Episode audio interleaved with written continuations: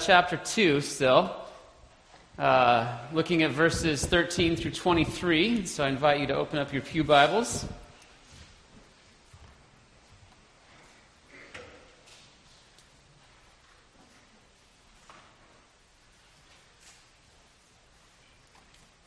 It's page number 1498.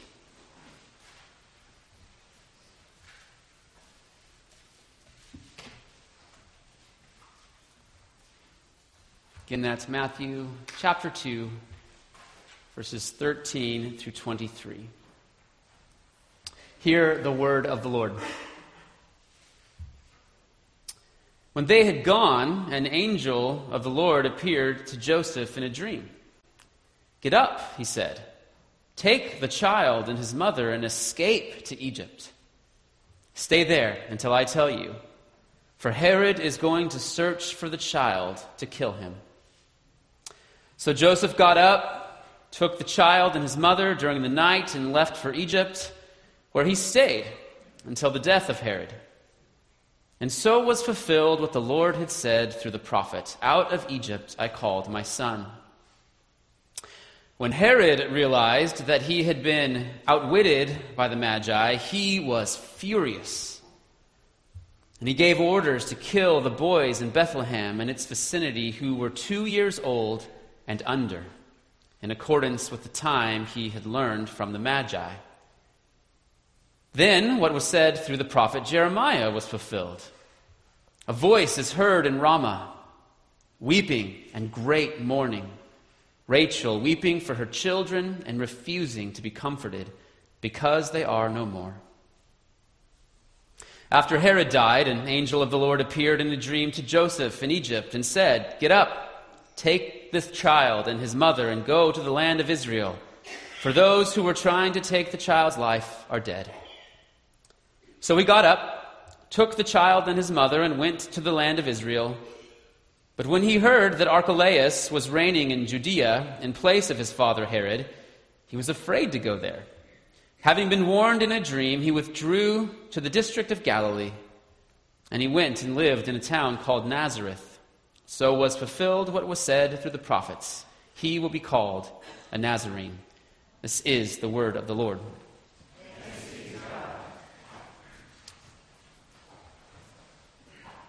Well, if the Magi were noticed on the streets of Jerusalem, which was a very large city, uh, they certainly would have stood out on the streets of Bethlehem.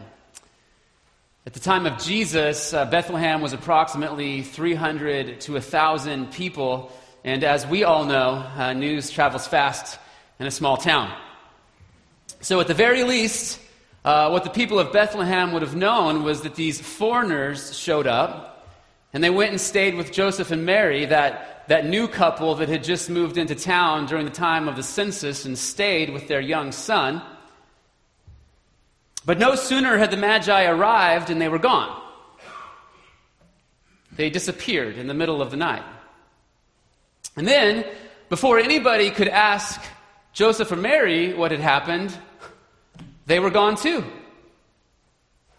And so the people of Bethlehem would have likely had a lot of really good questions. Who, who were these Magi? Why did they come? Why did they leave so soon? Where did they go? Where's Joseph and Mary? Did Joseph and Mary go with the Magi? But it wasn't long uh, before these questions were the least of Bethlehem's concerns. Likely within days or even hours after Herod found out that the Magi had tricked him, he sent soldiers to Bethlehem with orders to murder all the children that were two years old and under. And we have to think about what this would have required. Uh, this would have required them to forcibly enter the homes of these families and then to um, physically remove the child uh, from the clutching arms of their parents and then we don't know how swift the murder was after that, but it may, very well could have been right in front of them.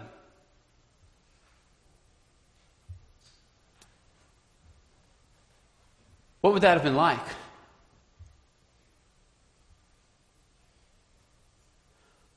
One can hardly imagine the panic and the fear and the trembling and the screams. Why, God? Why?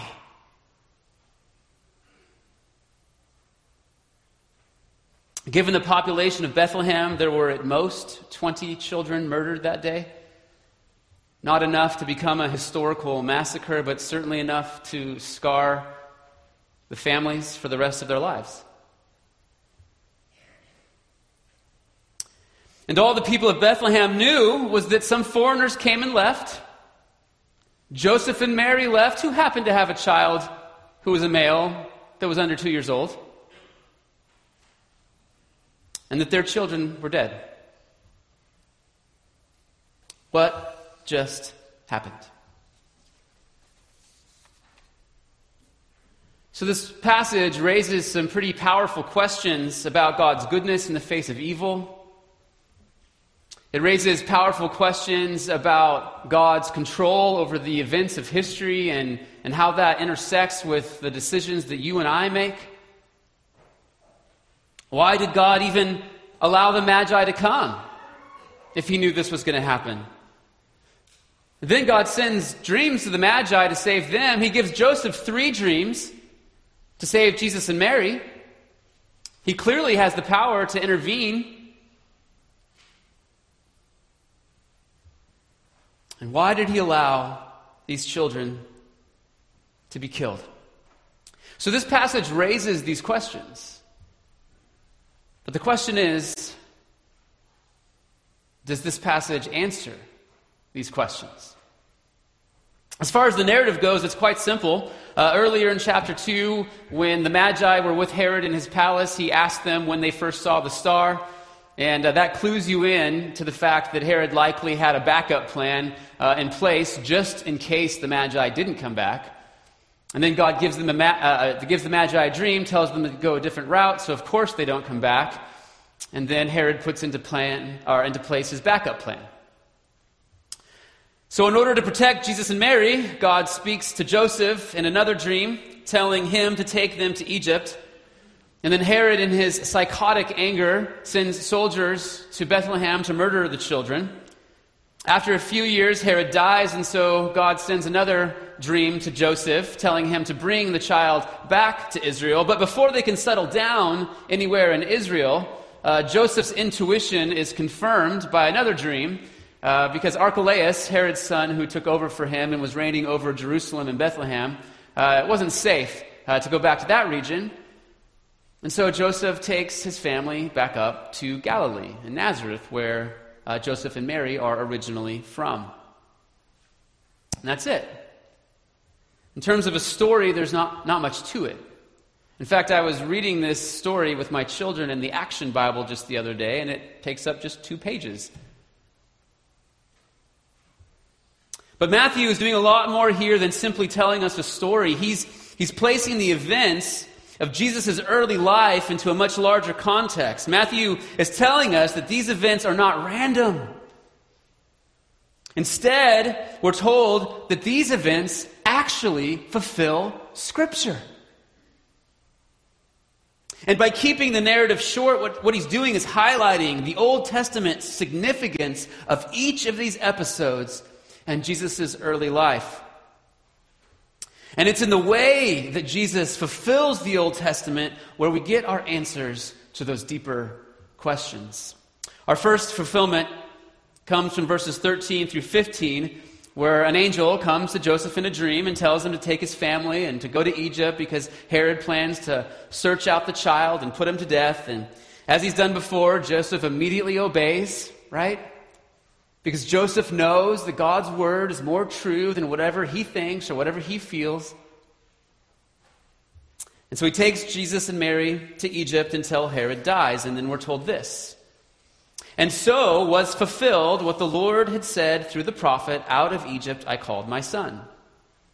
So this quote comes from Hosea chapter 11, verse 1. And what's interesting about Hosea chapter 11, verse 1 is it's not a prophecy. It's not even talking about the Messiah. In fact, the book of Hosea is all about how God has done nothing but pour out his love and grace on the people of Israel and how they returned his love uh, by continuing to choose their sin over him. And as chapter 11 begins, Hosea is pointing them all the way back to God's love and faithfulness and how he kept his promise to them by rescuing the people of Israel out of slavery in Egypt.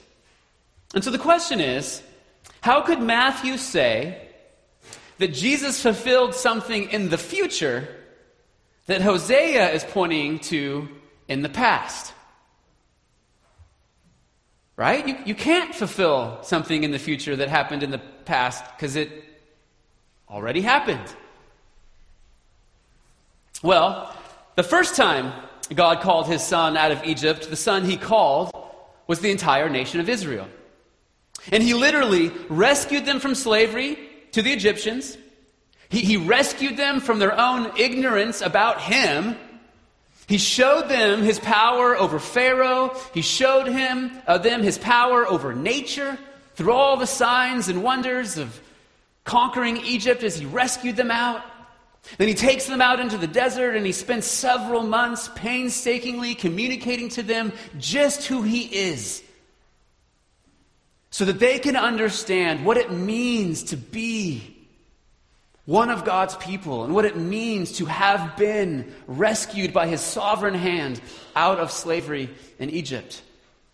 And the story of the rest of the Old Testament is the story of how the people of Israel never really get it.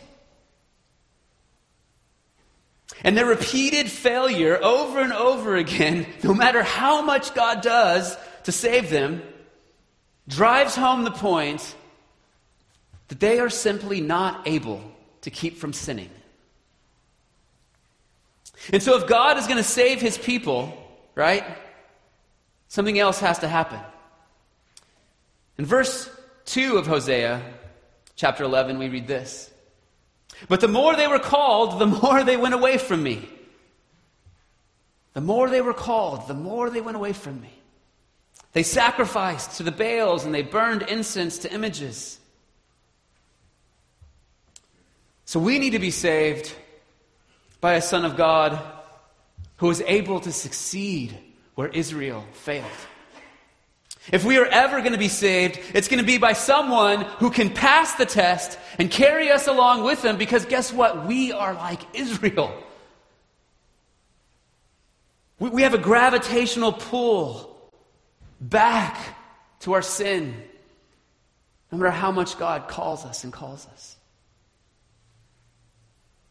And so, what Matthew is pointing out is that Jesus is that son. Jesus is the ultimate son called out of Egypt. In chapter 3, Matthew is going to talk about how Jesus entered into the waters of baptism. Chapter 4, he's going to tell us about how Jesus went into the wilderness for 40 days to be tempted and tested. In chapter 5, Jesus is going to go up onto a mountain and as God is going to give to God, God's people, God's law. Because Jesus is the true Moses. You remember Moses was also rescued from a murderous king when he was a baby. Moses went up onto the mountain and gave God's people God's law, right?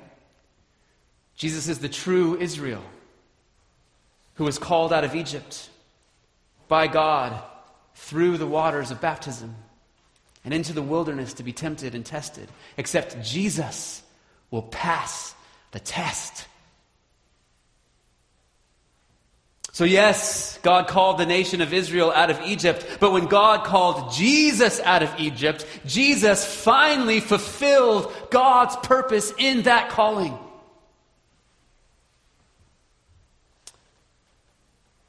But how does this help a mother of a one year old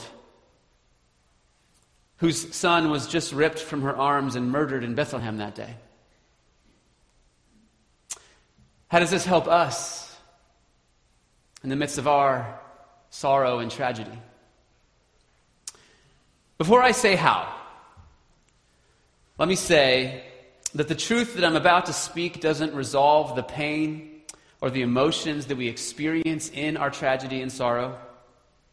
Nor does this truth that I'm about to speak answer the question, why did God let this happen? But the truth that I'm about to speak anchors us in the storm. And so the truth is a truth that we must grip onto before tragedy comes. You see, what we need more than being kept from any one individual instance of pain and sadness in this fallen world is to be saved from the reason that those things happen in the first place. It's like when a diabetic gets sores on their feet from poor circulation, right? We, we grieve the sores, we treat the sores, but the real problem is a disease. We need a Savior who will succeed where the first son failed more than we need to be kept from any specific form of suffering. Because we need to be saved from the cause of suffering in the first place, which is our sin. And this story isn't supposed to make us think God should have done something different to save those 20 children in Bethlehem. Because that kind of rage from Satan should have been expected if God was going to send his rescuer into this world. No, that story, if anything, highlights exactly why this world needs a Savior. Because King Herod is not the only person causing sorrow and tragedy. And the cause of sorrow and tragedy lives inside the heart of every single one of us. Yet God promises His people that there is purpose in all of our pain and our sorrow. Romans 8:28 says, And we know that all things, including somehow when maniacal kings kill innocent children, right? We know that in all things, God works for the good of those who love him, who have been called according to his purpose. I'll end this point with uh, one quote from a commentary that I'm using. It says this It says, The death of a child is the most mysterious of all deaths, yet most common. The death of a child often draws the parents to a heaven they would not else have sought. The next uh, fulfillment is specifically related to Herod's murder of the children. Um, Herod found out the Magi tricked him, skipped town, and we're told he's furious. And in his rage, he goes and he has the children murdered. And then we read this Then what was said through the prophet Jeremiah was fulfilled.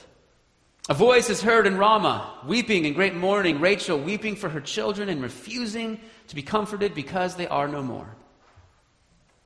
So we've already seen that what happens to Israel in the Old Testament is a pattern uh, for the life and ministry of Jesus. And in this fulfillment, the circumstances surrounding this quote from Jeremiah is also pointing us to a pattern which is meant to provide us hope. Jeremiah, if you'll recall, was a prophet in the southern kingdom of Judah uh, for 40 years leading up to the time that Babylon destroyed Jerusalem and the temple and exiled the people to Babylon.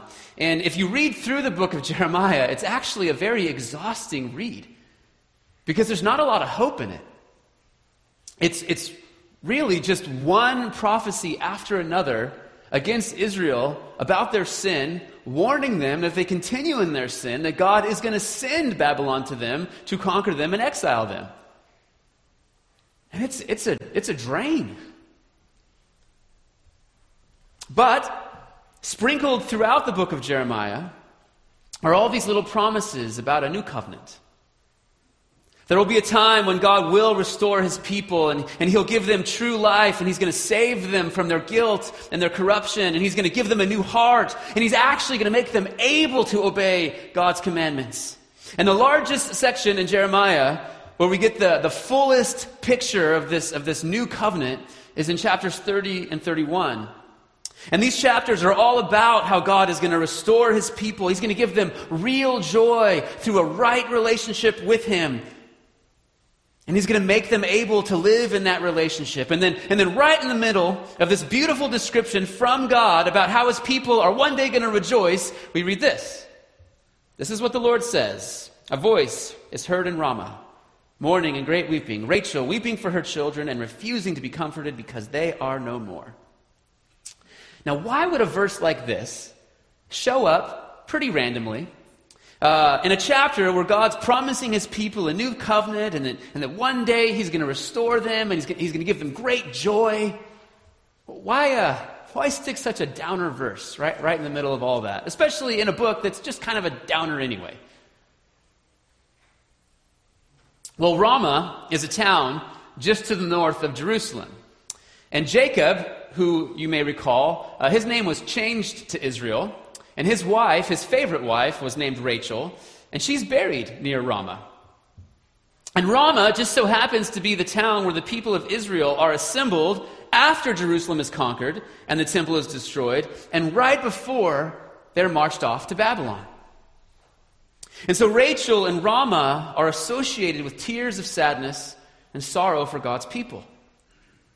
And it's like what God's doing right here in the midst of this chapter of, of future joy and future restoration and a new covenant, he's reminding them that, that it hasn't happened yet. And that they still have to go through Ramah to Babylon.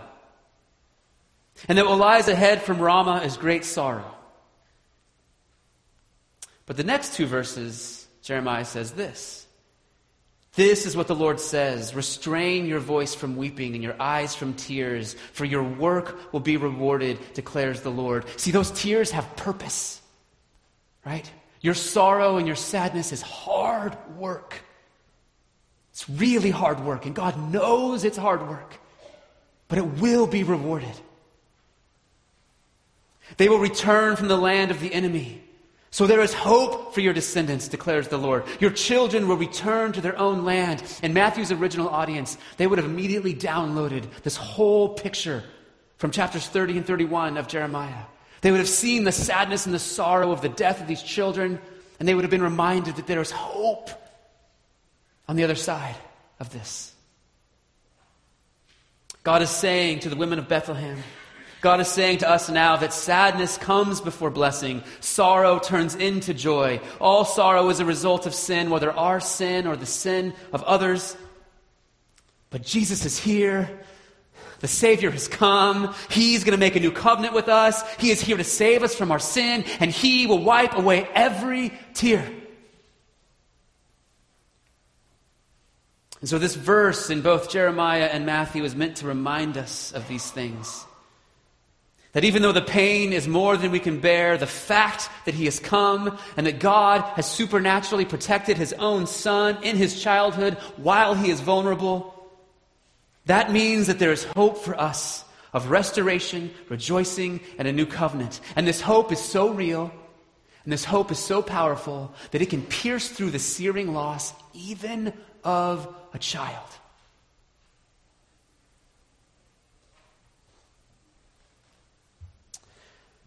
Uh, the last fulfillment in this passage is probably the hardest one to unravel. And that's because it's not a direct quote from Scripture. In fact, the, the town of Nazareth is not even mentioned in the Old Testament. Um, so after Herod dies, an angel tells Joseph in a dream it's safe to return uh, to Israel. Joseph obeys before they get settled there. Uh, Joseph hears that Herod's son, Archelaus, is ruling in Israel. Uh, after Herod's death, his kingdom was divided up among his sons. Archelaus was the one who was given Jerusalem and Bethlehem. He happened to be just as insane as Herod, uh, but not as good of a politician. So he was actually removed from power a couple years after this. But at this time, Joseph receives another dream confirming his suspicion that Archelaus is not safe and that he shouldn't go back to Bethlehem. And so he decides to take Mary and Jesus back to their home in Galilee. And then we read this.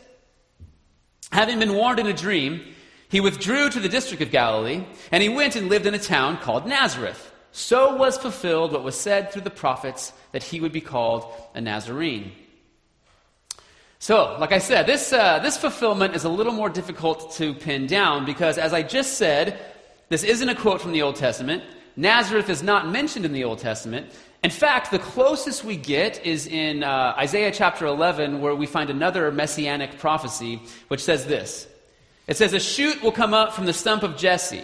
From his roots, a branch will, be, will bear fruit. Well, the Hebrew word for branch is the word nazar, where quite likely we get the word Nazareth. And so the suggestion here is, is that Jesus grew up out of the branch of Nazareth and, and produced all of his fruit. Um, and so, yes, there is potentially uh, some connection there, but the problem is, is that uh, the branch is growing up out of the stump of Jesse, and Jesse was from Bethlehem. so that, that doesn't quite fit. Uh, the other problem that we have here is if we look at verse 23 again, we read, So was fulfilled what was said through the prophets. It's plural, right? So somehow the fact that Jesus comes from Nazareth is something that the prophets of the Old Testament foretold, not just Isaiah. So what do we make of this? Well, if we jump over to John chapter 1, uh, we read about Jesus calling his disciples. First, he calls Andrew, John, and Peter, and then he calls Philip. And after Jesus calls Philip, we read this. Philip found Nathanael and told him, We have found the one Moses wrote about in the law, and about whom the prophets also wrote, Jesus of Nazareth, the son of Joseph. And then Philip's response is, Nazareth? Can anything good come from there? You see, being from Nazareth was an insult. No one great comes from Nazareth. You see, if Jesus would have grown up in Bethlehem, boy, that would have been that would have been real credentials right there. He, he, would have, he would have been from the town of David. He would have been from the, the place that the scribes and the Pharisees thought the Messiah was going to come from. There would have been honor and greatness built into that. And if, if you recall, Joseph was trying to move back to Bethlehem, probably because he thought, well, that's where the Messiah is supposed to be from.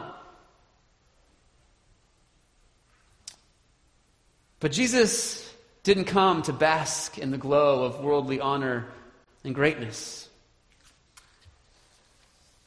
See, what Matthew is saying is that the uniform voice of all the prophets is that Jesus would be a Nazarene.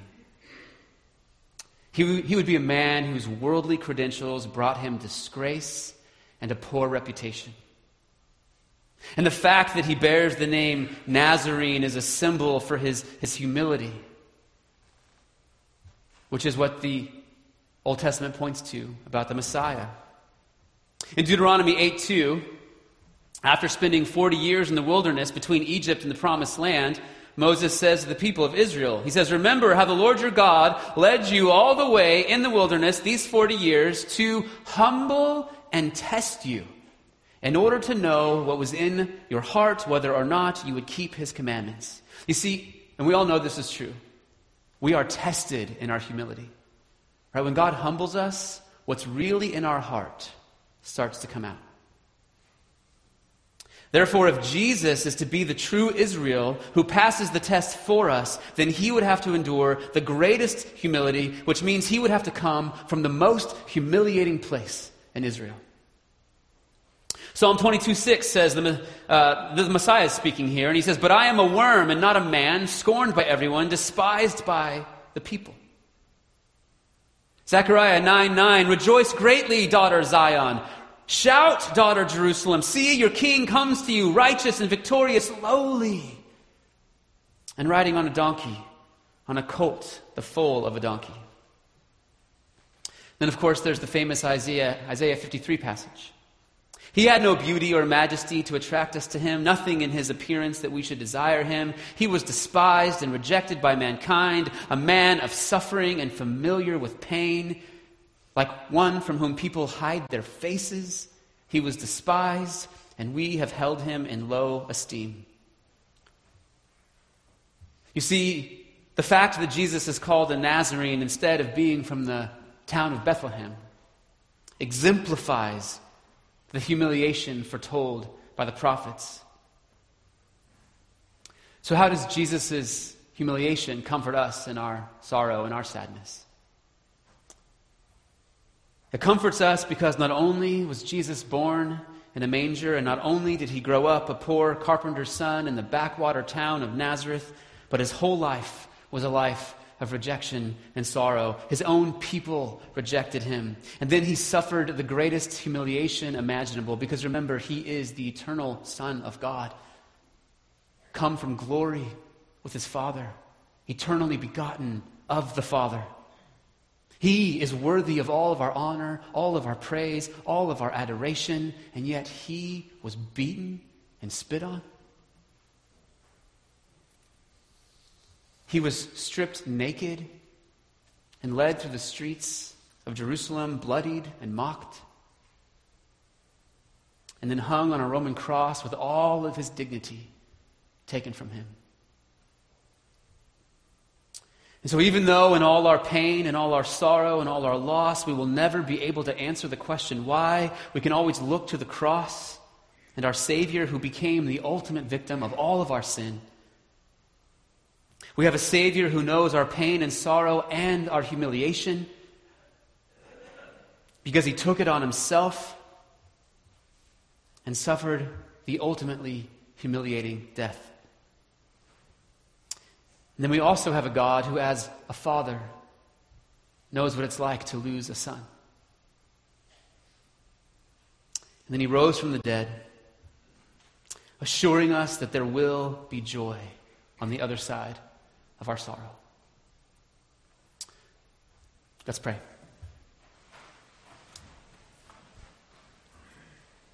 Father, we come to you and we are so grateful that Jesus has done what your first son Israel could never do. He has fulfilled the Old Testament and all that it pointed to. He was the ultimate Moses. He was the ultimate sacrifice. He's the ultimate temple. He's the ultimate king, he's the ultimate priest. So he could take away our sins, which are many and great.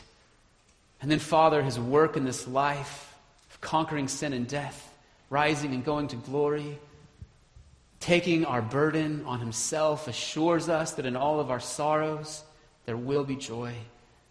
And then he, even in his grace, meets us by his Spirit somehow now because he suffered the ultimate humiliation so that he could save his people from their sins. And we look to him and we worship him. In Jesus' name, amen.